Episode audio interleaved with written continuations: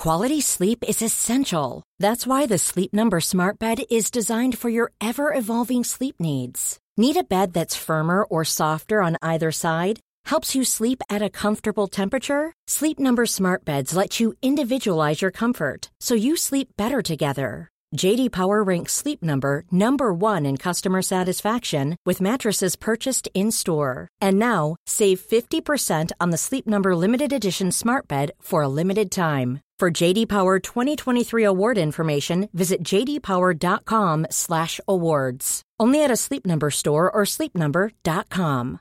Ready to pop the question? The jewelers at BlueNile.com have got sparkle down to a science with beautiful lab-grown diamonds worthy of your most brilliant moments. Their lab-grown diamonds are independently graded and guaranteed identical to natural diamonds, and they're ready to ship to your door. Go to BlueNile.com and use promo code LISTEN to get $50 off your purchase of $500 or more. That's code LISTEN at BlueNile.com for $50 off. BlueNile.com code LISTEN. Planning for your next trip?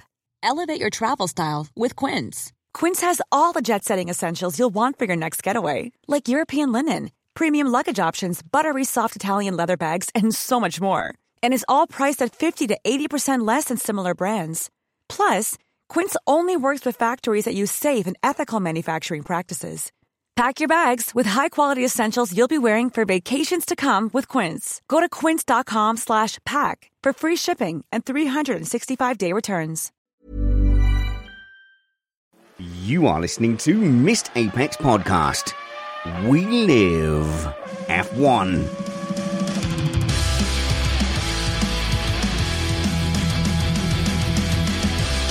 Welcome to Missed Apex Podcast. I'm your host, Richard Reddy, but my friends call me Spanners, so let's be friends. Welcome to the second part of our summer buffet. Later on in the show, we're going to catch up with Tomo from the Cool Down podcast about what's happened in the F1 fan space, you know, in general on social media and at the tracks. We're going to be speaking to our friends at Formula Nerds about the Junior Series. Which ones should we follow? Is it good racing to watch? And who are the stars of the future? But let's kick off this week by talking about some racing rules. and I'm delighted to be joined by an expert, someone who gets to write about Formula One for a living and produce on motorsport. We're joined by the head of production at Driver 61 and Driven Media. It's Callum McIntyre. Appreciate your time, Callum. Hello. Hey, Spanners. Thanks for having me. Awesome to be on the show. I've been listening a long time. you have a better job than me. So don't, you know, I'm very, very jealous. D- describe what your role is. Uh, I, I, manage a couple of YouTube channels basically. Um, so we've got Driver 61, which is about motorsport and Formula One. Um, I'm sure a lot of the audience may have seen those videos as well. Um, where Scott, who used to be a pro racing driver, breaks down Formula One. Um, I'm an engineer, so I write a lot about the cars uh, on on there as well. Um, and then we have another channel which is in the automotive space. So taking what we learned from Driver 61 and applying it to the world of cars. Um, and that is and that is well growing really fast. Uh, it's a yeah. year old, we're up to 250,000 subscribers, but uh, we yeah do silly things with cars, basically. And what, what have you been up to lately? I, I know, but I kind of what, how much can you mm. tease? How much can you tell us? We we drove up to uh, we drove up to Scotland last week. It was nine hours of driving altogether um, in in some cars. And then I was at the track yesterday. Uh, we're trying to make a Subaru faster than a supercar uh, for a series on a budget. Uh, and we put some new tires on the car and did some, uh, I'd say, nerdy testing on the track, but it was a lot of fun does it have to already be quite a good car that you're just doing up? For example, my beloved Peugeot 2008, it's got a roof box and everything. Is that is that something we could soup up? Probably. I don't know. Has it got a turbo? You, you it, might be able to do some uh, engine management stuff on it. It's got an eco engine, Callum. Mm, 1. Nice. 1.2 litre. Well, to be honest, ours isn't that super. It was a, it was a Subaru WRX, but we got the estate. Uh, we, we figured out that the estate was two grand cheaper than the saloon, but wasn't two grand slower. Um, so, so we bought that, uh, and then it was, uh, well, it's 220 brake horsepower, but we're going to, we're to take that up. I think we're hoping for about 350, 400 horsepower once it's wow. done. And it's got to, to beat your supercar on a track. On a track, yeah. So Scott in a Lamborghini, he picked a Murcielago. He went a bit easy on us. He went for like similar era. Right. Uh, and then, yeah, we're in a estate Subaru. so um, your, but we're getting there. Your driver expert, Scott Mansell, no relation? He's not a relation Oh, to, okay. To Nigel. His dad does uh, restore Formula One cars for a living, though. So he is uh, in that space. Yeah. Hey, look, don't worry. We'll have links in the show notes below so you can go and check out all of Callum's work and Driver 61 and Dri- Dri- Driven Media. But you and I uh, got chatting basically because of your TikToks, your uh, TikTok sensation, and you had some sim racing videos on there. Which were basically you causing various accidents and then examining why it was your fault. And obviously, we do a very similar thing. Whose fault is it as well? And, and I just think like examining those kind of incidents, particularly the ones you caused on sim racing, are, are so good to do as fans. Totally. They're not all my fault. it was always, it's, it came out of, uh, you'll know spanners if you're on iRacing. Yeah. There's a voice chat there. So if you have a crash with someone, normally it ends up in a heated discussion Yes. uh, of you saying, no, it was your fault. And then them saying, no, it was your, it was my fault. Uh, and then normally you go back and look at the replay and you can actually arrive at a consensus. Normally it's like, oh Yeah. yeah, okay, sorry. Um, but uh, I thought it would make some engaging TikTok content. Isn't it amazing how it- it any, ki- worked. any kind of incident on, on sim racing and, and karting, and I'm, I'm sure this is going to be the same for the F1 drivers, is that any incident that you're in, no way does it feel like your fault. Like it always feels like you did everything you could to avoid the accident. Yeah, yeah. Particularly in sim racing, I think, because you have such a narrow field of view, even if you've got triple monitors, like that, you're still limited in your vision. VR, and come so on, often it seems like a, a car arrives from nowhere and took Yeah. you out when actually it could be that, you know, your line wasn't great. It was probably your fault. You're going in too hot. Um, but TikTok thrives off engagement. Yeah. And so actually discussions in the comments were only a good thing. Um, and so it kind of kept, it went from there. Now I used to only post the ones I was fairly confident weren't my fault. Um, and then when, even if it was my fault and I knew it was my fault and I apologized, I'd still show it. Yeah. Um, because often they, they did better because everyone in the comments was shouting, saying, Callum, it was your fault. Uh, so, um, like, but if you look at like F1, there's a political element as well where they're playing to the referee a certain am- amount as well. They can't just go, "Oh, that was my bad," but you do just get that genuine belief that no one ever thinks they they cause an accident, even if they've just like chinned them from five cars back. Then they go, "Whoops, Yeah. uh oh, that's not going to look good at the stewards." Yeah, I, I, you're right. Actually, is is that?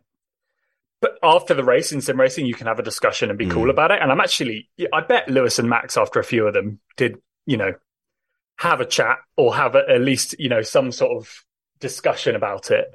Uh, but you're you're right. Once you're in it and the stewards can hear everything on team radio, you're not going to say, "Ah, that was my bad." Yeah, it would be interesting to know what, what would happen if they had live in you know driver to driver comms. I, I'm pretty confident that's never going to happen. But actually, what I wanted to kick off with today is uh, is racing rules in general. So we, we sort of have to learn a different set of racing rules for every motorsport discipline. But there are kind of there are some universal ones. But you were telling me that F1 rules are, are quite a bit different to, to other forms of racing. Why is that? I would say so. Um, when you look at lower formulas, uh, from you know some of the, lower down the the open seater route, I watch a lot of Mazda racing from the US. All right. Uh, they have some some epic racing there, M- like MX5s? five wide. Yeah, yeah, yeah. Like five wide going into uh, was it? Turn four at Road America. Like they're they're much more rugged. You know, they get away with some wheel banging, some door banging. You know, and and they can race like that, and they know Mm. it. It's the same in karting, really. When you've got bumpers on a kart, I feel like everyone naturally uh, treats that sort of side to side knocking as uh, it's you know that's Yeah. that's racing. Formula One they can't have that because it becomes an airplane crash really fast. Um, so th- that's part. Yeah, Yeah. that's part of it. I think. What? Yeah, in karting, for example, if there's a, a right hander followed by a left hander, and I, I squeeze someone on the first part of that corner, then you've got to negotiate how far you're both going to go to to the to the entry to the next corner. So I can park myself in the middle of the road and go. By the way, this is as far right as I'm going, and the guy on my left will know that because he hits me, and and that's kind of accepted. But in Formula One, I guess, and, and any open wheeler, you have to have more set rules about that. And I, and often feel in F1, there's like an unwritten expectation of how a car is meant to position themselves, which can be very hard to interpret. Totally. And I think last year particularly that was more unwritten than it is this year. Yeah. Like, uh, I mean, it is like they've come out with these new racing rules, and I maybe we'll have discussion about that. Maybe they're not exactly the right wording for for what we're aiming at, but they're a, certainly a step in the right direction. Um, but I think in, in racing, if if you watch, I mean, sports cars as well, they have a totally different set of rules altogether in that it's multi-class, and you know they're often quite aggressive. Mm. Um, you'll have you know a class up LMP2 sending it from miles back, saying you're going to have to get out of the way, otherwise we're having a, a big shunt. Um, in Formula One, that's not really okay. do, do you want to give yeah. us a bit of a primer then on on what the racing rules are that have been established? So I'm treating you like Wikipedia but um, or, mm. or, or, like a smart speaker. Callum, what are the new F1 rules? Broadly, it's, I think t- to me, it's about whether you're alongside or not, right? So if you've got a car that is in the braking zone alongside, you need to leave them room. Mm. Uh, and you, you, can get in, into arguments about what you call alongside, whether it's like your front wheel is between their two axles or mm. however you want to describe that. It's like you need to leave space for a car to be there. So yeah, they have a fair fight for the corner. Now, you, you get into some uh, difficulties when through a long sweeping corner, you have areas, you have part of the corner where you're going to be alongside and part where you're not, uh, and discussing, you know, who has the, the racing line. Um, broadly, yeah. last year, it was whoever gets to the apex first can do what they like. That was kind of the unwritten, you know, the rule that was Enforced. I mean, it wasn't unwritten because the stewards kind of ruled on it. Yeah, it's how they enforce um, it. So they were enforcing via precedent or precedent almost. Yeah, I think so. Yeah. Um, so, so this that's, year, that's... yeah. Sorry, sorry, Callum. So this year, I was, I was, I thought the rule was basically was only pertaining to the outside car. So if the outside car has gotten ahead by the apex, they're entitled to racing room on the exit. If they haven't got as far as you know getting ahead by the apex, they can be Verstappen slash Hamilton off the road on the exit. Yeah. And I think we saw that in Silverstone. Was it Lewis on Perez? Uh, Perez came across coming out of Luffield and Lewis backed out. Like mm. he he knew I haven't got a fight here. I'm going to back out and you know live live to fight another corner. Um, so we saw that I think. Um, whereas there, there have been other incidents where where it's been tougher to call. Like, uh, was it uh, Perez around the outside of uh, of George? Yes, in Austria. Austria, yeah. Like that one to me was a bit was a bit more difficult because like who was ahead at the apex? It was really hard to judge that. You could judge that a number of ways, and also Perez didn't use all the track. Yes. Um. So again, the stewards have got a really hard job, but there should be some rules that are stated to, to they've taken a step on. in the, the right direction i think with that one and also in austria there was an incident where i think it was was Sainz he actually got shoved off the road when he was entitled to room so when he came back on with an advantage he didn't get a penalty because i think he was a judge that well he should have had racing room he's come back on the track safely and then he's he's been able to carry on so it's a start but actually that example with perez is a really good one also, similarly, uh, trigger warning, Silverstone 2021, where you could argue Verstappen, he had room to his his left. A lot of Verstappen fans would argue that Hamilton had to take the exit, which is not a rule that I don't, I, I believe exists. But there isn't really a rule to how much the outside car can squeeze. So is Verstappen entitled to just squeeze as much as he can and force that inside car to the inside? Was Perez entitled to do that to, to Russell? That's still an area that we don't know the rules. That's true, actually. Um, you put it well there in that it, for Verstappen, I don't want to, tr- yeah, trigger anyone here, but like he did, he could have left more room. You know, he but would have been did he have to? the corner, but, yeah. but he could have left more room. But you're right. There's no rule to say you need to give this much room or you need to use all of the available you know you need to yeah. leave as much as possible. Like as soon as you start saying that you're dictating who's ahead. You know you're choosing who wins that battle. Um, i think if you yeah if you dictate an amount of space with that i mean i've i've listened to the podcast for a while spanners. I think i know what your view is on that corner. I'm i'm not sure if i fully agree. Like i it's totally within i know you don't like to it's totally within racing incident Yeah. But uh, it's it's like where you put the majority of that blame in that whenever you've got two cars battling, it's it's never going to be hundred percent, zero percent. There's no. always going to be some overlap. Um, but yeah, I, I think if you're going into there from the inside, um, and you're trying to do it as cleanly as possible, you don't carry in the same speed as you would if you're coming from the optimum racing line. Um, you make sure you leave room for the outside car.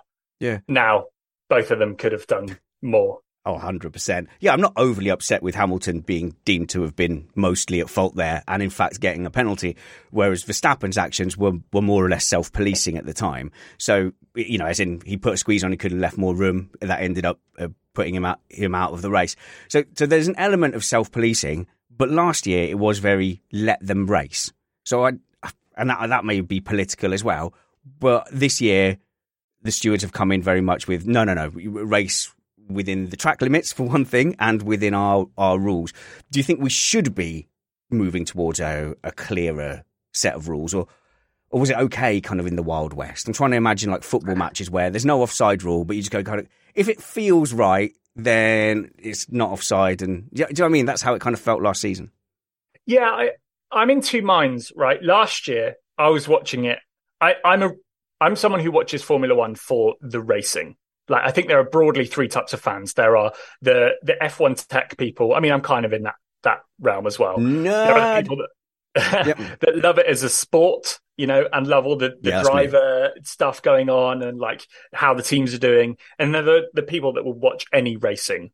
Um, now I'm I'm in that category, and I loved the racing that went on last year, but and and actually that racing in in a lot of other categories, not all of them, would have been fine. Um, in my opinion, like you could take a lot of instances and compare them to others, like particularly in the Mazdas, but also in in Formula Three and in IndyCar and in Indy Lights and a few other series. Um, but I don't think in Formula One, we learned this last year, you can you can do that. It has to be a bit stricter. It's like if you're at the Champions League and you're doing offside calls on gut feel. Like it's there's a lot at stake. So I think that fair rules and accurate policing of them yeah. is the right way to go.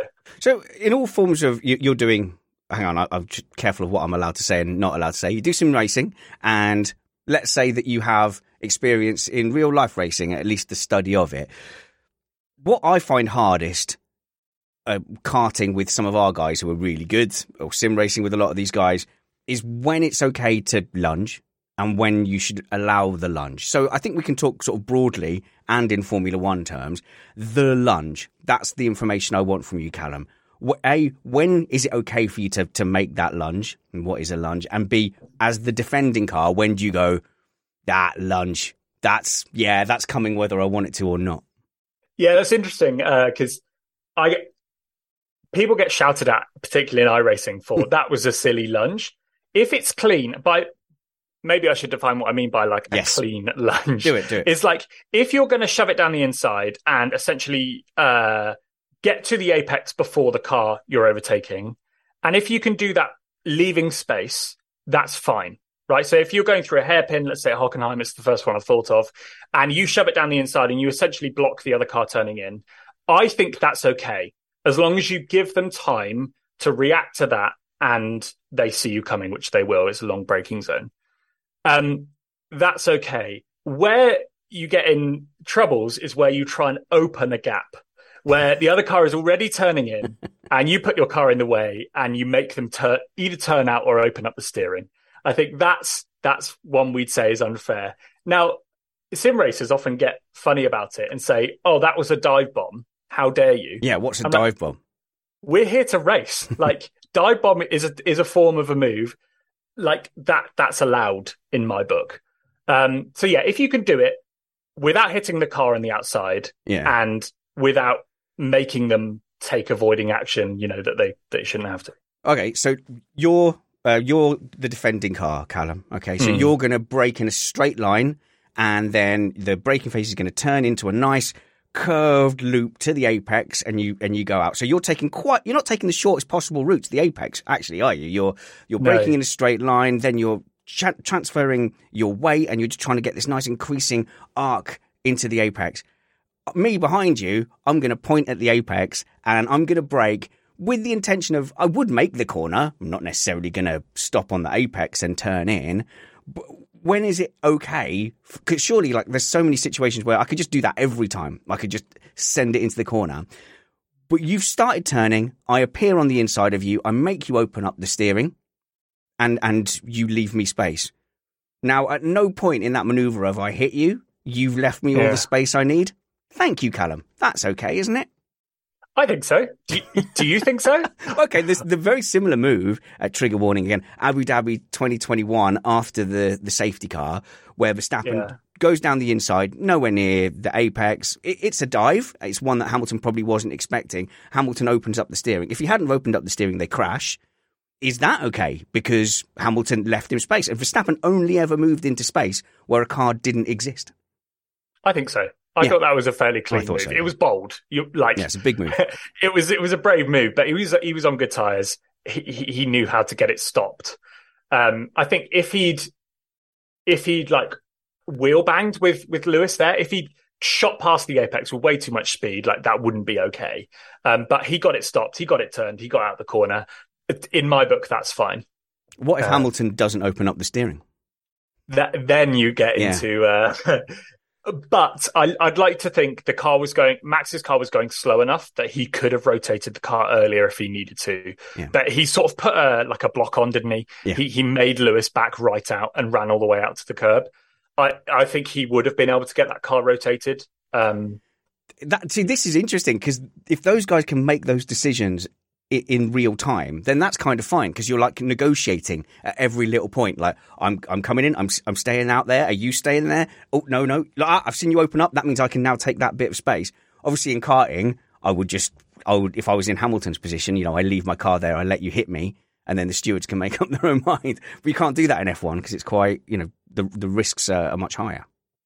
Yeah definitely. Mm. definitely. I'd, yeah I, I, these these two they've been racing all their life like we can see they the number of dive bombs they've they've done they know what is a what is a fair dive bomb um, and how to do that i mean if max had if max had lunged down there and hurt his car and you know taken off the front wing he that would have been bad he would have go, been going in knowing what he needed to get done without causing contact and i think he did it in that instance yeah Mm. Um, yeah. So I don't know. I just when you're the when you're the defending car, when do you make that decision to go to open up the steering, and when do you hold? I sometimes like I wish more drivers would let the accident happen. It's easy to say from the safety of a shed, but you know sometimes you go, especially when they're getting launched off the outside of turns. Sometimes Rosberg, when he was against Hamilton, I, I he used to just be like constantly just hold your ground, just let him hit you. Obviously, easy, easy to say from a shed.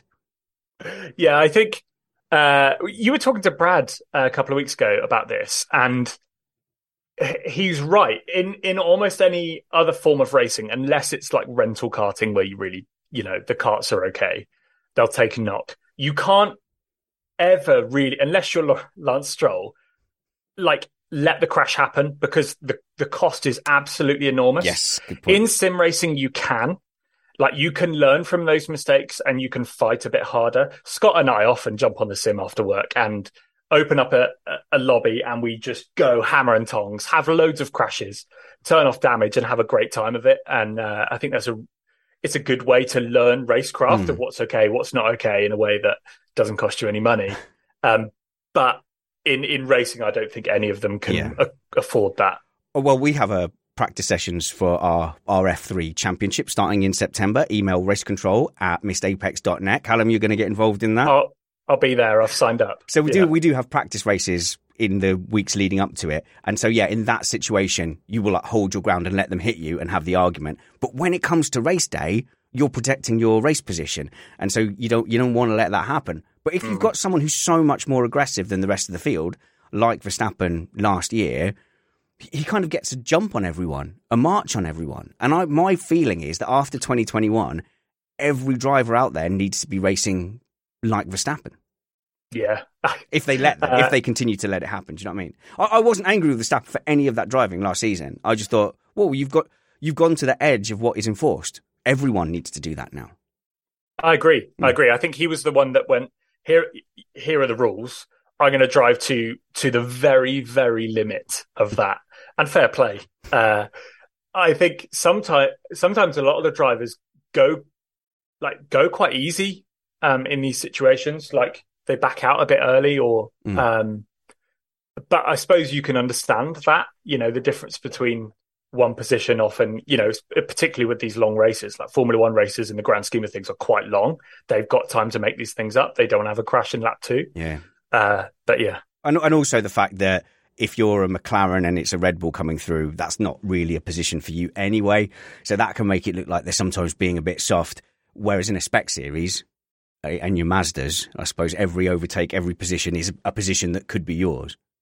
And uh, particularly when they're doing that for like P23, it's like a 50 car grid and there's six of them going at it. Like they, they will be pretty brutal with how they overtake. They also end up doing a clever thing where if they're in a pack, they'll um, entice an overtake only to make the person behind lose time so they can open up a gap. If you imagine if you're in a series, yeah. like th- where the tow is massive, Mazdas, Caterhams, like any of those, where the tow really, really matters. And if you're in a pack of six and you've got to the front of the pack, if you let the guy behind you come alongside and show him the outside all the way around the outside of the corner, only for him to block the pack for the next corner, you've gained a second. You're out the tow. You're away you can make some ground. Whereas if you're in that six car pack, yeah. you're always going to be battling for the whole race, losing loads of time. So I enjoy watching them do that. I, I, wonder if we'll get a little bit more of that in Formula One as the regulations start to change. Hopefully, maintain this um, this lesser aero wash, having the cars being able to be in the tow for longer. We might start seeing you know a lot more of that kind of racing.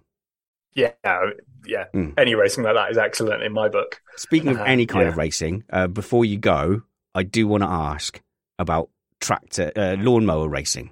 Yeah, you compete in this is always a funny discussion. Go on, yes, tell us about it.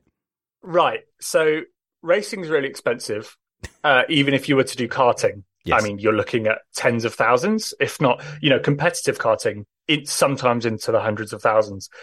Um, the cheapest racing I could find was was lawnmower racing. My interestingly, my father in law's done it for ages. He's won multiple world. Uh, well, they do a twelve hour race actually, but anyway. So there's three wow. classes of lawnmowers. Uh, it essentially has to once have been a lawnmower, and then you take off the regulator, take off the blades, and turn that into a machine that you race. Okay. It's basically if you mixed like motocross and karting. It sounds very silly. It's a lot of fun. Um, and it's where you can go racing for an entire year on like 500 quid. Like a meeting is 40 pounds really? rather than if you were to go for a, I mean, you'll know karting. Yeah, yeah, yeah. Hundreds a weekend. Um, and so it was a, it was an opportunity for last year me to get my hands dirty and build a thing.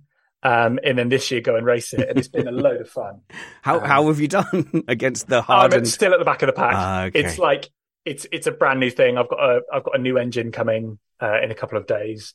Uh, but it's it's really really good like hard racing uh, but in a way that's cheap. So we're talking about bumpers and being surrounded by a car versus open wheel. I suppose in lawnmower racing, are you not open legged? So if you go, do you go knee to knee? Uh, not really. It's ah. kind of like they're like little sit on lawnmowers are the ones I race, and okay. you've got stuff around. You've got you know metal uh, bits running down the side of the car, so it, there's a lot of door banging, but they're not doors. Televi- uh, televised yeah. lawnmower racing? No, no, don't be silly. Oh, okay. I, I, made a few TikToks out of it, uh, and they got some good traction. Actually, I thought people would look at that and go, ah. "What on earth is that?" Um, well, we'll make yeah. sure we make sure we link to some of your TikTok tractor racing as well as your sim racing as uh, not. Tra- I keep saying tractor lawnmower racing, but look, this has been interesting because I don't feel like there's enough discussion about the actual mechanics of racing, and it really is the soul of of all motorsport, really.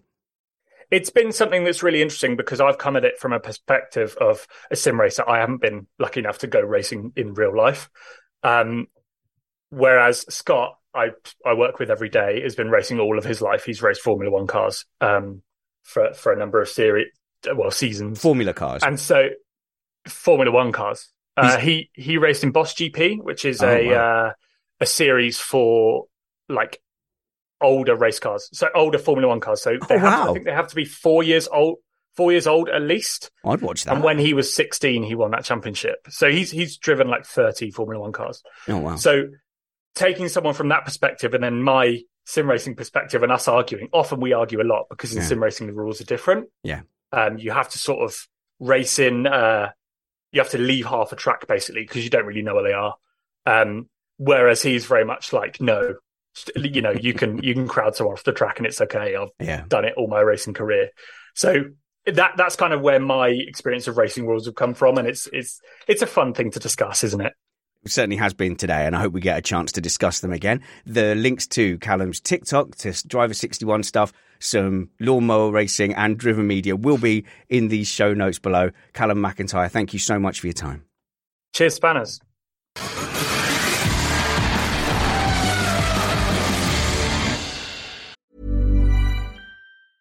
A lot can happen in the next three years. Like a chatbot may be your new best friend. But what won't change? Needing health insurance. United Healthcare Tri Term Medical Plans are available for these changing times. Underwritten by Golden Rule Insurance Company, they offer budget friendly, flexible coverage for people who are in between jobs or missed open enrollment. The plans last nearly three years in some states, with access to a nationwide network of doctors and hospitals. So for whatever tomorrow brings, United Healthcare Tri Term Medical Plans may be for you. Learn more at uh1.com.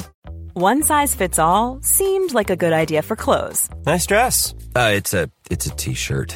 Until you tried it on. Same goes for your healthcare. That's why United Healthcare offers a variety of flexible, budget friendly coverage for medical, vision, dental, and more. So, whether you're between jobs, coming off a parent's plan, or even missed open enrollment, you can find the plan that fits you best. Find out more about United Healthcare coverage at uh1.com. That's uh1.com. Quality sleep is essential. That's why the Sleep Number Smart Bed is designed for your ever evolving sleep needs. Need a bed that's firmer or softer on either side? Helps you sleep at a comfortable temperature? Sleep Number Smart Beds let you individualize your comfort so you sleep better together. JD Power ranks Sleep Number number 1 in customer satisfaction with mattresses purchased in-store. And now, save 50% on the Sleep Number limited edition Smart Bed for a limited time. For JD Power 2023 award information, visit jdpower.com/awards. Only at a Sleep Number store or sleepnumber.com. Right, now we turn our attention to the Junior Series. What is going on with those slightly smaller looking F1 cars? Who are these people that are racing them, and why do they suddenly appear in Formula One to a, a hail of excitement? I always feel like a young driver appears on the F1 radar, like Piastri, and everyone is speaking with this complete confidence that of course Piastri is going to be brilliant and everyone should want him. And I don't know who he is because I am rubbish at keeping track of the junior series. So to help me with that, we've got Samuel Coop from Formula Nerds. Thank you for your time, Sam. Hope, hope things are going well. How are you? Yeah, I'm I'm good, thank you. All, all good my side. How are you, Spanners? I'm go- I want to know about Formula Nerds, Sam. Tell me all about it because you guys just keep appearing on my radar. Wherever I look, there's Formula Nerds. Well, that's good. That's the aim. Uh, so we're, we're two and a half years old or so. We started as a Facebook group um, just before COVID hit, and kind of grew from there. Started producing uh, you know original content ourselves, um, and then have you know started to get to those thresholds where we're accredited um, for F2, F3, W That's Series, great. and Formula E. F1 is of course the the aim, but we're uh, yeah we're making good strides, and yeah we've got a, a solid viewership. So yeah, exciting to see what comes next. I was speaking to your your boss man Ollie, and we were talking about the various stages of trying to make it as a you know a content creator as a publication. And one big milestone is getting to the point where people take the time to tell you to bog off. You go, oh well, at least they took the time to tell me to bog off. Yeah, that, absolutely. It's uh, it's it's always nice when you uh, even even if you go out for a comment or you know interview request, it's once you get declined, you know that you they're taking you seriously. Otherwise, they just ignore you usually. Exactly. Okay. Well, help me unpick a little bit about the the junior series. I do catch it, and when I catch it, it's always good racing. I don't know why I don't watch it more. I think one of the things is I never know when it's on, and then I get confused between F two and, and F three. But the scheduling of the junior series is is an odd one. They don't go everywhere. No, they don't. So with F2, it's 14 rounds a season. So it's uh, the majority of the, the season. Um, with F3, it's slightly fewer. It's nine rounds this season. Uh, they tend to not be at street circuits, partly because there's 30 of them and essentially you have, you have teenagers in those cars. You can imagine the chaos that could cause. So It's yeah, it's a fair few races, but uh, again, because of budget and, and scheduling, not at uh, all you know all twenty two. All right. So is that have we seen less of them this season because we had such a a high amount of street circuits to start with? Yeah. So with actually interesting with with Formula Three over the first three months of the season or so, there were only three rounds. And then in July alone, you had three rounds, and now you we're heading into a triple header with Spa, Zandvoort, and Monza for those guys. Okay, okay. Answer me this question then, because I've had loads of arguments with um, a certain member of my panel. I'm not going to name and shame Chris, but we've argued about whether a rich driver can get an advantage in the junior series. So to start with, it's a spec series. Is it completely spec? So F3 is completely spec. F2 is still a spec series. However, there are certain types of components that you can source yourself as the competitor. Hmm. So you can, yeah, it will still be the same component essentially, but it can be an equivalent or superior standard part that you can put in the car, which is sometimes why you see a, a big difference between teammates in F2 uh, and their pace. So even between teams, they might not have the same uh, quality of engine, tyre? So it's they're referred to as Type Three um, parts. So tires will be the same. I'm pretty sure the engine ah. is, is is actually yeah. the same, but there'll be a few subtle bits throughout the car. But it doesn't make a huge difference. Uh, but it does account for a little bit of uh, time on the on the lap. Okay, and are these things that just the drivers will personally bring in with their funding, say, rather than a team wanting to get better parts, or do, do the teams vary with these type type three parts? No. Yes. So it's, gem- it's generally the drivers. They're the ones who, who yeah. essentially buy their seat. They bring the sponsorship. They're the ones who get them there as opposed to the teams.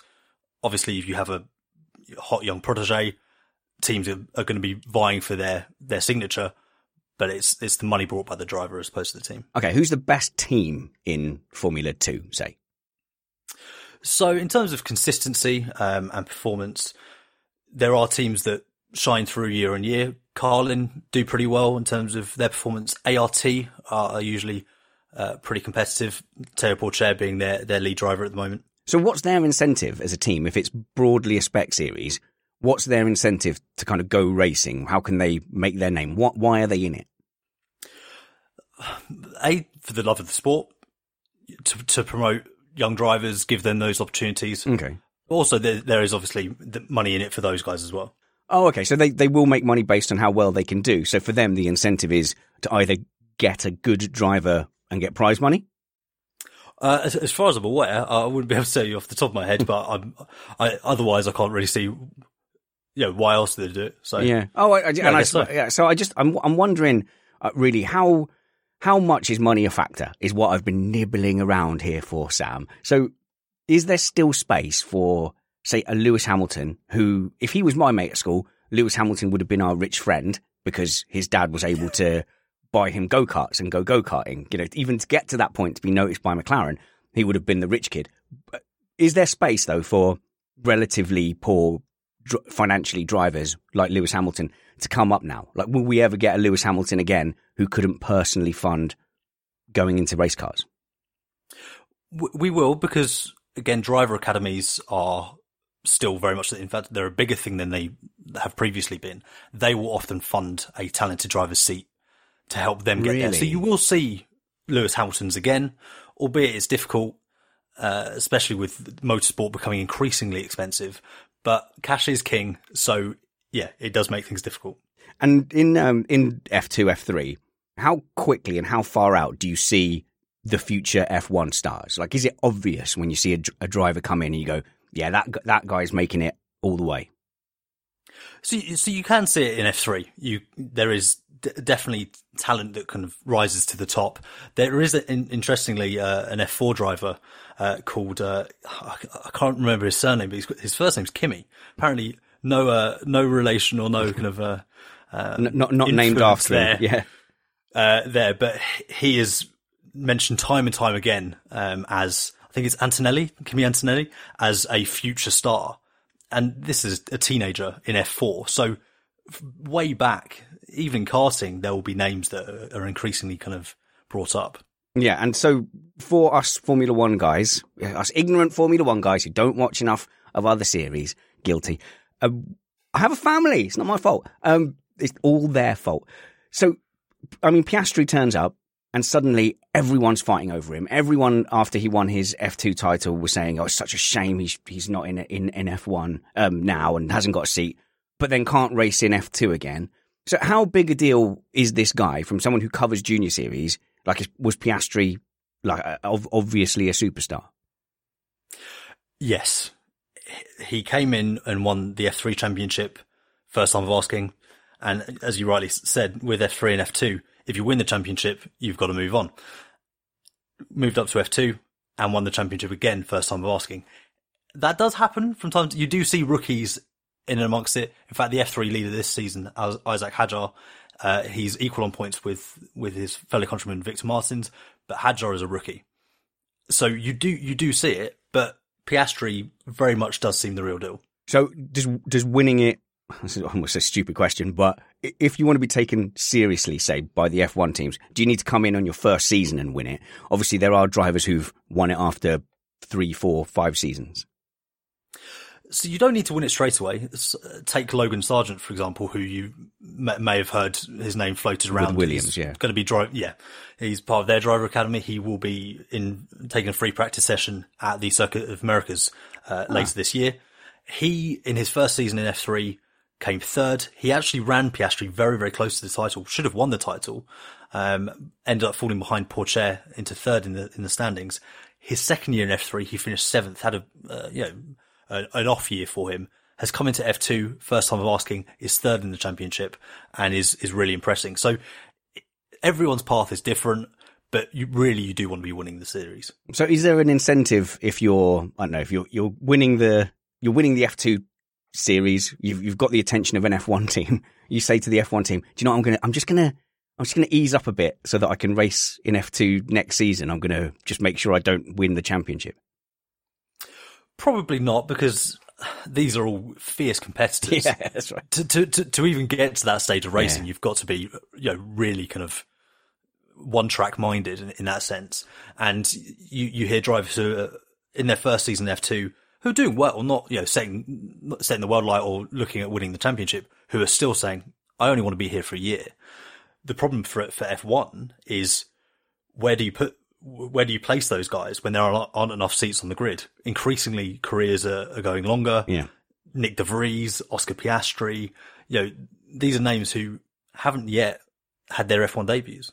Yeah, people are definitely like, you know, people are racing for, for, for a couple of decades at the moment. So this is where we need a 30 car grid. We need 30 car grids. We need teams like Hesketh, you know, just coming on there on a, a wing and a prayer, uh, just so that we can showcase this talent. Or I think, could we, could we, as if I'm in charge of the FIA, could we do more to promote the junior series as an, as an event? It almost feels like like, I struggle I, I, to casually just know when it's on. It's not being thrust in my face when it's on. Is that almost deliberate because I don't want to put pressure on them? Or I don't know if it's deliberate. I think there is an increasing focus on those series, much like not that it's a, an F1 feeder series, but this year IndyCar seems to have started to take off more and more in Europe, and there's more of a focus focus over here in the UK on that. Maybe it's because drivers like Callum Ilott, who you know previously fared well in F2, are in that series. Part of the problem you, you kind of you mentioned before in terms of you know, scheduling, these races are sometimes on at nine o'clock in the morning. It's who's up it's, at that time exactly. And but uh, if you're actually at an event, so yeah. I was I was at Silverstone earlier this year, you're walking into the circuit at half eight in the morning, and there's F3 guys on track, and you're thinking, "Oh, that's that's early. This is a whole day of." Yeah, I'm still you know, washing so, down my toothpaste with coffee. Yeah, Exactly. Yeah. There's so it's difficult though because the whole race weekend there's so much to fit in. When when else are you gonna are you gonna run those guys? Um, but yeah, I think there is is an increasing focus as as people start to mm. kind of hear about these talents who aren't quite getting the opportunities in F1. I I would like you know instead of focusing on sprint races, go, well, look at the calendar that's already there and promote that. And it's good to see W Series getting a little bit more prominence this season as well. Uh, and hopefully that will continue with the Junior Series. Find out all your Junior Series news and needs by going and checking out Formula Nerds. We'll have a link in the show notes below. Uh, where, are you on TikTok and Instagram, Sam? Uh, so we're on Instagram and Twitter and Facebook, of course. Um, we have played with TikTok in the past, so we may be back there uh, with a bang, hopefully, um, because all the Gen Zers uh, love a bit of TikTok. Got to be on TikTok. I think yeah. we're, we're maybe a bit past it, Spanners. Uh, but Speak for yourself, Samuel. How, da- how, how dare you? Uh, Samuel Coop will put your personal social media in the show notes as well. Thank you very much for your time Perfect. and, and uh, giving us an insight into Formula Nerds and the Junior Series. thank you very much.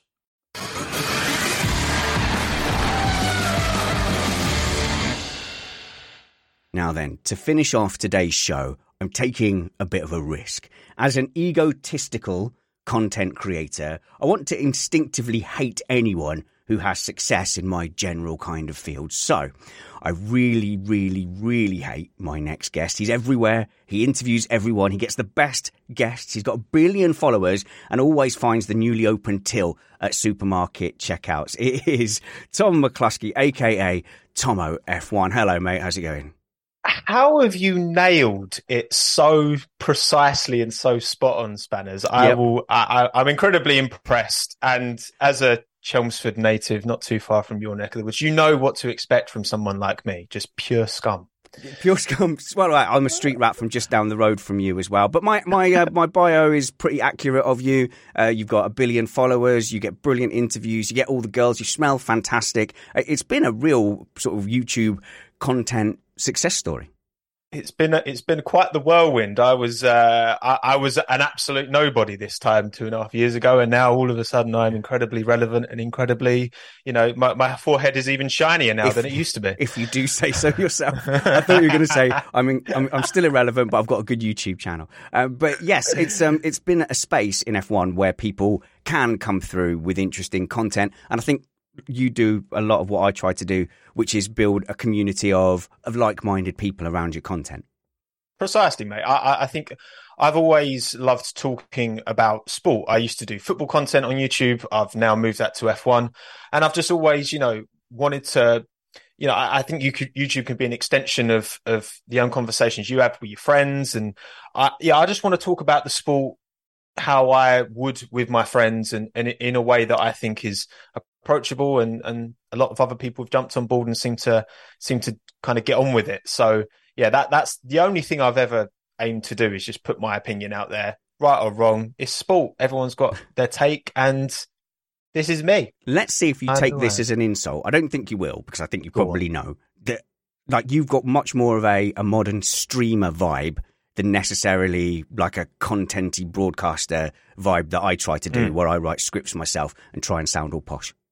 Yeah, I mean, I mean, I, I think I just kind of fell into creating videos in the first place just because I wanted to learn how to edit videos and, and make videos, and I've I've done no, I, I've done zero in terms of any kind of formal training in how to broadcast or speak or like none of that because I just and, and I guess I, I've been able to build that over the years.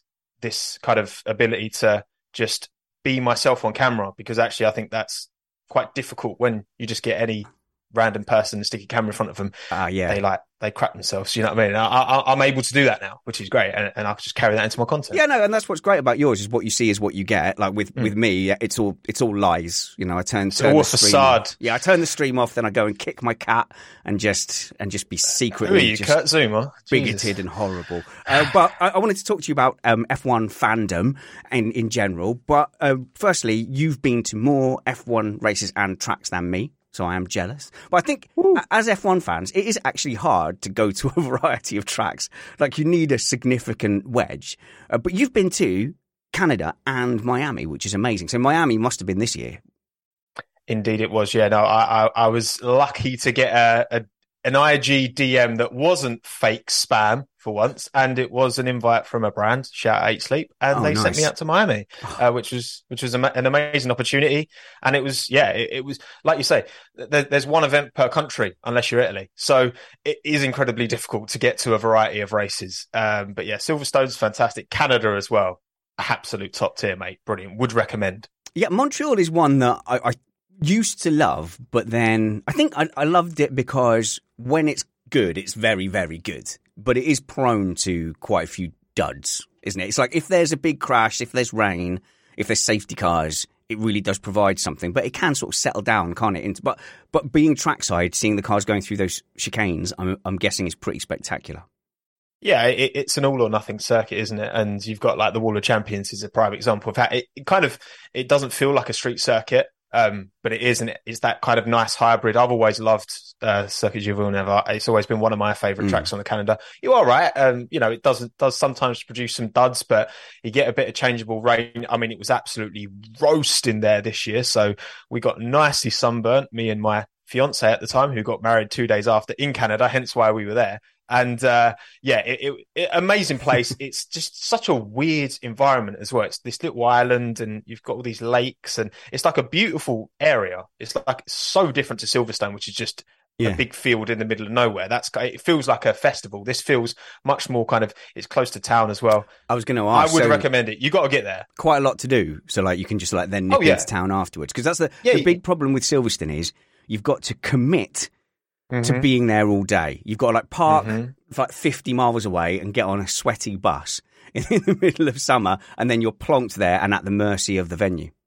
You're just stuck in the yeah. middle of like Milton Keynes. It's just like why, like, like you, you, literally just jump on the metro from like Montreal, like mm. Central Station, and it's like two, three stops. It's an absolute breeze. It takes a bit of time getting out, but compared to Silverstone, it's so good. Whenever, you have to go yeah. Spanish. Whenever, go. whenever I think about uh, going to Silverstone, there's always that deep breath. The thing that puts me off absolutely the most is is the transport in. Not mm-hmm. that they care because they get like a, a, half a billion people in every single time. But I am tempted to try and mix in a North American karting event around the Canadian Grand Prix one year um, to try and kind of I don't know make it a bit of a tax write off, I guess, if nothing else. Yeah, I mean, uh, you, you wouldn't regret it, and, and that also, yeah, that was, you know, uh, I make content out there, so you exactly, know, exactly, it counts, it's, right? Yeah, it's technically, it's technically work. Um, let's talk about F1 fandom though, because as content creators at our kind of level, we're not really bound by journalistic standards where mm-hmm. we have to come across as being completely neutral or not support any drivers. But it's a lie when those people do that because everybody supports someone a little bit, and you're not afraid as a content creator to say, "I like this driver or that team." Oh, Alex Albon all the way, mate. I mean, I, I you know what I mean. I, I think it's one of them that you know you you enjoy sport, you get into sport. Again, I'm a big football fan, and it's more following teams. I think in F1, it's more following individuals typically, unless you're, you're Tifosi and part of the Ferrari fandom. I think it's much more uh, kind of ingrained in human beings, and I think that can make things even more polarizing at times when you are your, your fandom is circulating individuals. But again, like I say, I, I want this conversation, you know, the conversation I want to have with my mates isn't just stipulated in I'm going to defend my favorite driver at all times. Yes. I, yes, we all have our biases. We all have our own perspective of how we look at things. I probably take in a bit more information around Alex than other people do because he's my favorite driver. Yes. But at yeah. the end of the day, I just want to have an open conversation. And you know what? That that's where you get tripped up sometimes because uh, it's some people who look, look for it through the lens of their favorite driver and only that lens, and some other people who look through it through the broader sport, I guess. And I try and do the latter, I guess, as best as I can as a normal human being. It's interesting you saying the the main difference is you taking in more information. So I, I have this with Perez, and especially, you know, he's been up against, you know, one of the top drivers in Formula One, and so obviously been a bit of a rough time. But I will take in information about what kind of setups they're on, and if they're on a different strategy, or if they're trying out a uh, potentially legal flaws. Uh, sorry, alleged. Did I say alleged? I said alleged legal flaws. Okay, good. Uh, I'll take my tin hat off. But you're right because you take in more information. Sometimes that feels like oh, you're just finding excuses for your for your favorite mm. driver. And you must have had this with Albon as well. Actually, very similar situation to Perez as the Red Bull Abs- number two. Yeah, absolutely. Like you're not going to go looking for numbers that you know because I, I, think when you dig, dig into the numbers around, you know, relative to Max performance wise in 2020, he didn't do that much worse of a oh, job oh, here we go. than Checo did last year. it, it, like, like, but if you if you look into the win percentage, points percentage, blah yeah, blah blah. But obviously, I'm going to go and find that information because he's yes. my favorite driver, and I I, I want to understand. Yeah, I'm not going to look into that yeah. kind of information with a Lance Stroll, for example, a driver that I don't dislike. I just don't really have any opinion about.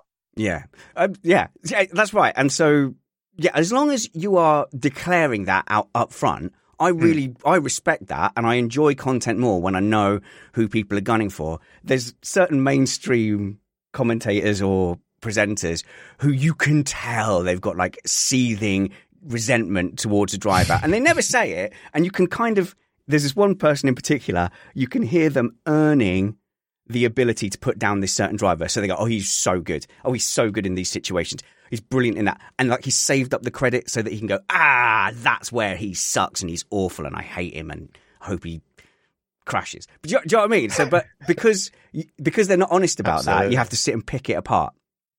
Yeah, I, I, and that's ultimately, I think, where a lot of cynicism comes in because, especially when you're putting your opinions out there on YouTube or on Twitter or whatever platform, you know, you, you do have people that, um, and again, look, I just think that's quite normal and quite mm. human. Like, if there's a football team that you don't particularly like and they have a bad decision go against them, you're not going to really care unless, like, in the same way as if it's your team. And th- th- there's so much nuance to it. And, and again, I, I just think there's no if, if you're going to choose to put yourself out there like I do, like you do, like any content creator does, be that YouTube videos, be that just posting on Twitter, it doesn't matter.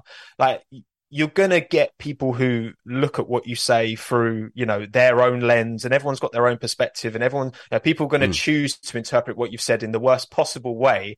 But you kind of have to roll with that because you are choosing to put yourself out there into the public ecosphere and nobody knows. Like, like for all you know, I, I could be I could be like this could all be lies. This could, could, all be. be. lies, and I could be playing everyone, and I could actually hate Alex Albon.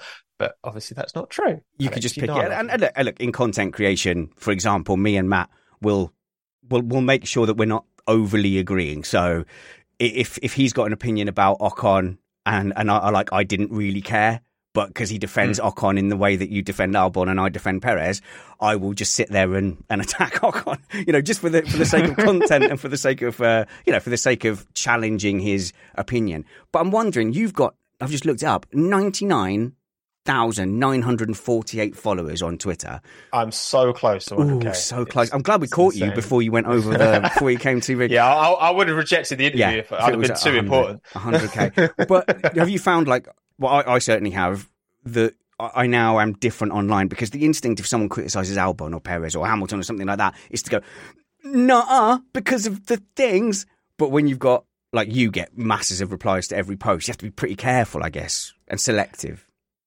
Yeah, that, that's the thing because I never want to I never want to say things that I don't believe and say things that I don't think. I always want to be uh, as true to to my own opinions as I can. What I will say is, is, now that the platform's a lot bigger, I do think more about what I say before I say it. Mm. Because again, like you said, like when when no one's watching uh, and it, no you know cares. no one's no, no one cares. Like no one's you, you can you can tweet more emotionally. You can just say things off the cuff that you know you might reflect and actually be like, oh, in the heat of the moment, I didn't probably mean that so much. Um, but I, I think yeah, there, there's a I guess a responsibility for for, for myself to to kind of just take a bit of a step back sometimes when it is a more controversial, which obviously last year was full of controversy. And I think every time I, I tweeted about what was going on last year, I did give it more thought than I would typically, because I think Twitter, I used to use just to shotgun things out there and just mm. boom, boom. But like as soon as I'm thinking something, bang. But actually, yeah, I, I think because people, you're putting it out into the ecosphere where anyone and everyone can see what you're saying. I think you owe it to yourself more than anyone to, to think a bit more about what you're saying before you put it out there. Yeah, well, I mean, you're a relatively young man, late twenties, without giving too much away. Just about, just about holding on to my twenties. Just about, just about relevant, and with with a big following. And there's a there's there's a fair amount of big accounts like yours in general, but in F1 as well, that can really lead the conversation. And I, you know, one of the things we were talking about offline was the toxicity in F1 fandom at the moment. It's spilt over into the tracks at certain venues but yep. my belief is it, it has started on, on social media. So, you know, shed mugs like me got less of responsibility.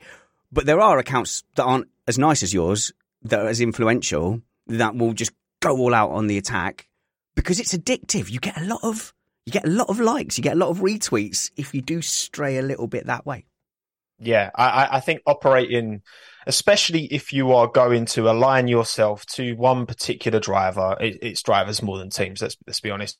Align yourself with one particular driver. You know, build up a, a fan base within that echo chamber. You've got that. You know, those other people who are just gonna blindly defend and blindly take side of, of their driver or their team or whatever happens and then the other people do the same and then those tweets will like catch wind of the opposite yeah. like echo chamber, and that's when it all kicks off. Because as soon as one picks it up and quote Yeah, tweets it, Yes. then it's gone into that other echo chamber, and then you've got the two echo chambers attacking each other. I'm in the middle trying to be objective, and then people sending me I'm flip flopping because I don't permanently align with one side. And then it just causes, you know, and nobody wins at the end of the day because everyone's just wasting their life arguing on Twitter. Yeah, yeah. I mean, uh, quote tweeting is the absolute worst. Even if you've only got a few hundred followers, you've probably got followers who follow the same drivers and things that you do. So your little quote tweet gets picked up by three or four other people that, that quote tweet. And and what I found was, especially last season, I would have uh, a, a tweet a tweet something about the Verstappen Hamilton battle. I'd have a lovely kind of 20 minutes and then it would get picked up by like the opposite echo chamber and then it would be hell. But actually, if I was ever critical of Lewis Hamilton, and and I think as fans, especially as football fans, and I think you'll relate to this as a, a West Ham fan, as a fan of, of a terrible team, you're more critical of your team when they are failing and doing badly. oh my god! And so Yes, when I and- yeah this, is the thing as well. I, I- I think so many fans, and you know, this this goes as much as football fans, uh, and I'm sure of any sport. You know, to, to me, it's never been interesting. It's never been, you know, drilled into me to, uh, uh, as as a fan of West Ham growing up. And, and again, I, I I had drivers that I was fans of throughout F1, Mm. but West Ham's been a permanent fixture in my entire life. I'm so sorry. It's, I know it's, it's never been drilled into me to like blindly because up. Like Yeah. if they do well, I'm happy. If they don't do well, I'll call it out. And that's the approach I've carried on to. You know, Alex Albon. I love him, but he makes mistakes.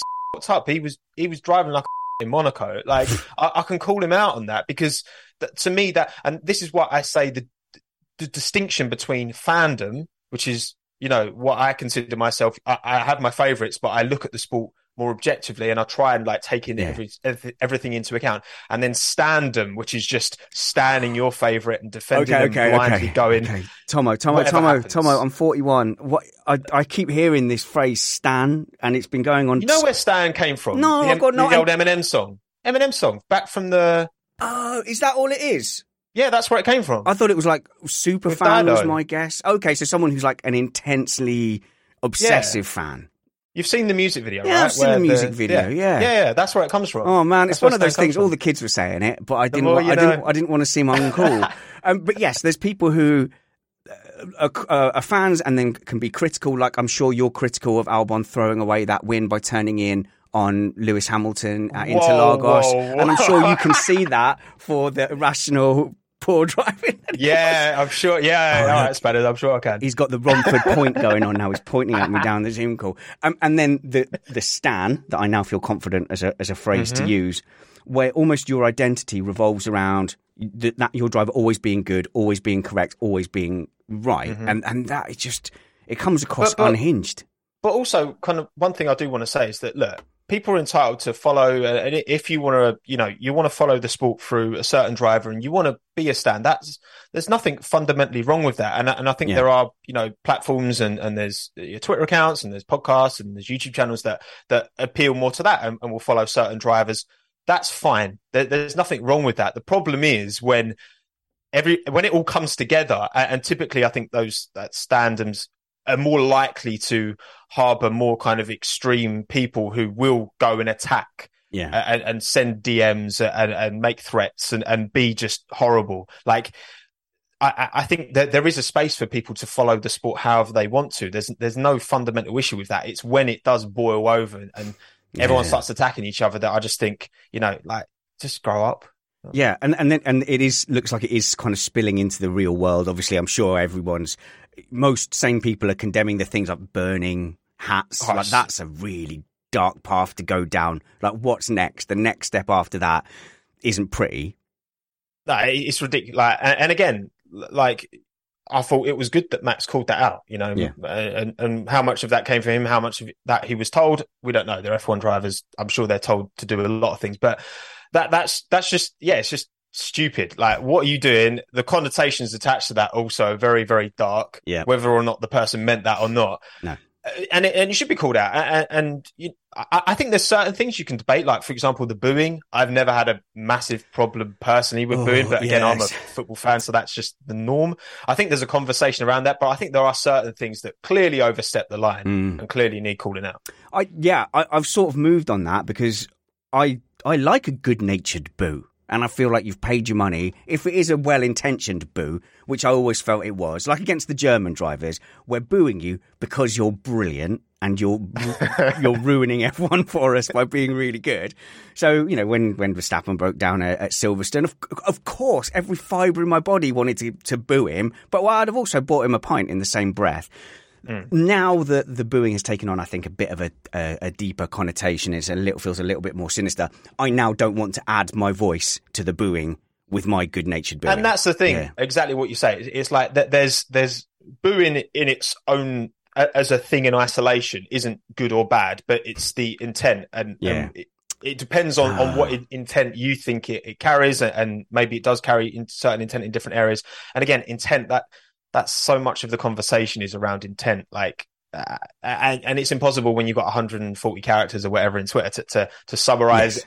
any possible intent to, to encapsulate it perfectly. And 100 it, million not, voices. It's not doable. Yeah, 100 million voices as well, and judging people's tone, judging what mood people are in. But like even even I mean, we were talking about trying when you try to be more biased or try and be more constructive as a massive Lewis Hamilton fan, whenever I'm critical of Lewis Hamilton, I think one time I was critical of a radio call that he made, mm. and, I'm, I'm, um, I'm, I'm, sometimes critical of his approach to qualifying, not so much anymore. Uh, then I'll get called out massively by Hamilton fans, and I got in this quote tweet cycle where hundreds and hundreds of Hamilton fans were coming at me, and I'm like, every tweet, I'm like, blue on blue, man. Blue, same, same team, same team. um, but yeah, it, it's a shame because I want to be able to enjoy those online communities. They could be so good. Mm. And, and that's why you can never win. You know, if you if you choose to align with one side, then you know you always have that side backing you. But then, you know, you're always going to be mm. attacked from the other side, and and also you're not really, as far as I'm concerned, if you're just permanently aligning yourself with one side. Whatever happens then you're just not being uh, honest to yourself in terms of you know looking at the sport objectively. And then if you try and be neutral which again like, i'm only interested in looking this, at the sport from a neutral point of view because that's where it's interesting to me to have a discussion to have a multifaceted discussion about things then yeah you'll get you know you'll get heat from all sides um to, to, probably less of an extent. And you know uh, you, you've seen over over kind of this, this has obviously been a huge subject over, particularly towards the end of last year, but it, it's still kind of coming up continuously, and it's not gonna. I, I just think, I just think cynicism, uh, like it's so cynical on Twitter. It's it's so cynical once your tweet gets in the hands of the people who you know have this kind of extreme point of view on things, and the cynicism just needs to go, man it's something I'm more conscious of now that I do have a platform and I've got mm. a lot of people listening to what I say is that you know, I, I I should be more respectful. Uh, there, has been videos in, in, in, the past at, at, the early, yeah, at the early stage of the channel where you know I'd, I'd, be saying about how like at the time I just felt like Latifi and Stroll just didn't have a personality, and I'd kind of go on in, in things that I just, in, in, reflection, I was just like, actually no, like I've learned a bit more about him. I actually think Lance Stroll in particular, I think he's mm. hilarious. Mm. Actually, I think he's good crack when you get him on a good day. Um, and yeah, it's just like it's just unnecessary. But I think it for me, even for me, like it and I, I, I wasn't someone who went around being toxic, but even for me, I think you know, yeah, oh, just oh, no. to, it, it, took having that platform for me to really think about it a bit more, I suppose. Yeah, no, no, I can definitely look back. I can pull out three examples yeah. where I went, oh, maybe I was a bit a toxic there. Like I, you know, I, I still think this is funny, but I was trying to cultivate this image where Daniel Ricciardo was secretly evil behind the scenes, a little bit like Lord Business you know, in um, in Lego Movie. But anyway, that's by, by the by. But then you go, well, actually, as more people listen, yeah, maybe that is maybe that is toxic, and I'm adding to it. But look, thanks, uh, uh, Tomo. All I really wanted to do was invite you on and just uh, speak to you know a more successful but a, a peer nonetheless in my in my um, in my creation space, and just have a bit of a rant because wouldn't it be nice if we could all just be a tiny bit nicer on social media? And I include me on that because nice of you to kind of admit and remind me that we made mistakes getting to the point where we went, oh, maybe we should be less toxic exactly. and horrible. Every, every, we're all human, mate. We're all trying our best. Um, but as long as you know you got the heart, heart in the right place, which you know, I like. To, I, I just think, yeah, I, I, think it's the cynicism and the skepticism that is just is very, very high online, and it's just you know, just it's not assume the worst in everyone all the time because actually mm. most people are good. I think inherently. Yeah, 99,950 now It's gone up in the time that we've been chatting. So go and Damn. follow. Go and follow Tomo. He's at two Get it out, come on. mo f one. That's the rubbish hand. I didn't really realise No, it's at tw. Twomo. Twitter, Oh. Tomo. No, Twomo. I, don't, I don't like that. It's not as bad as having an underscore, but no, it's, you know what? No one liked it, but since I changed it, I've like threefolded my Twitter following. So, Okay. okay. So and we're at- talking about it. So you know, Twomo F1 T W O M M O F1. And so if we get him over the hundred thousand, then we share in that success. It's basically us. you you get my Twitter play button. Yeah, right? that's the one. I don't 100K, know. yeah? I don't know what that is, but uh, glad to make a new friend. Hope that we can do some kind of like Twitter spacey call-in thing at some point in the future, and and maybe even uh, drop back into the shed again and give us some give us some hot takes, Tomo. That sounds good to me, mate. No, thank you very much for having me on, Spanner. It's been an absolute pleasure. There you go. Go and follow him at Twomo F1, Tom McCluskey, aka the phenomenon that is the internet, Tomo F1.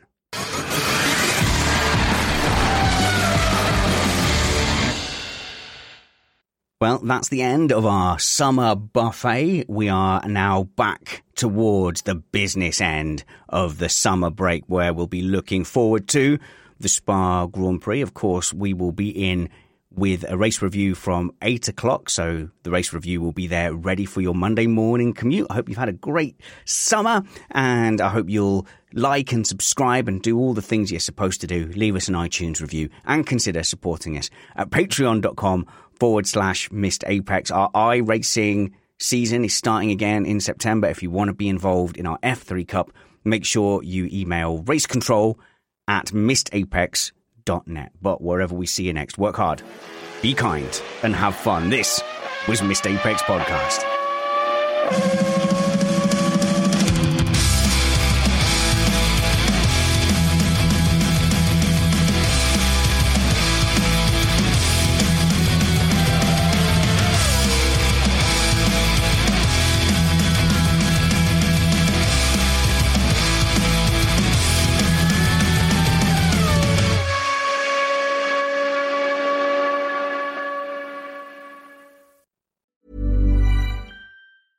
Planning for your next trip? Elevate your travel style with Quince. Quince has all the jet setting essentials you'll want for your next getaway, like European linen, premium luggage options, buttery soft Italian leather bags, and so much more. And is all priced at 50 to 80% less than similar brands. Plus, Quince only works with factories that use safe and ethical manufacturing practices.